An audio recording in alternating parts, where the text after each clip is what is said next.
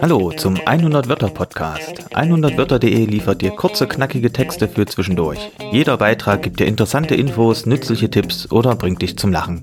Und das mit maximal 100 Wörtern. Diesen Textkick für unterwegs gibt es hiermit nun auch für dich zum Hören. Heute ist das Thema Niesen, wenn man in die Sonne guckt. Was ist da dran? Ja, manche haben noch nie davon gehört, für andere ist es immer Realität. Es gibt tatsächlich Menschen, die niesen müssen, wenn sie in die Sonne gucken. Rund ein Drittel aller Menschen sind von diesem Phänomen betroffen. Dass Menschen einen Niesreiz verspüren, wenn sie in eine Lichtquelle blicken, ist also gar nicht so selten. Und der Fachausdruck dafür lautet photischer Niesreflex. Die Ursachen sind noch nicht endgültig geklärt. Womöglich liegen bei Betroffenen der Sehnerv und der Nerv, der das Niesen auslöst, sehr nah beieinander.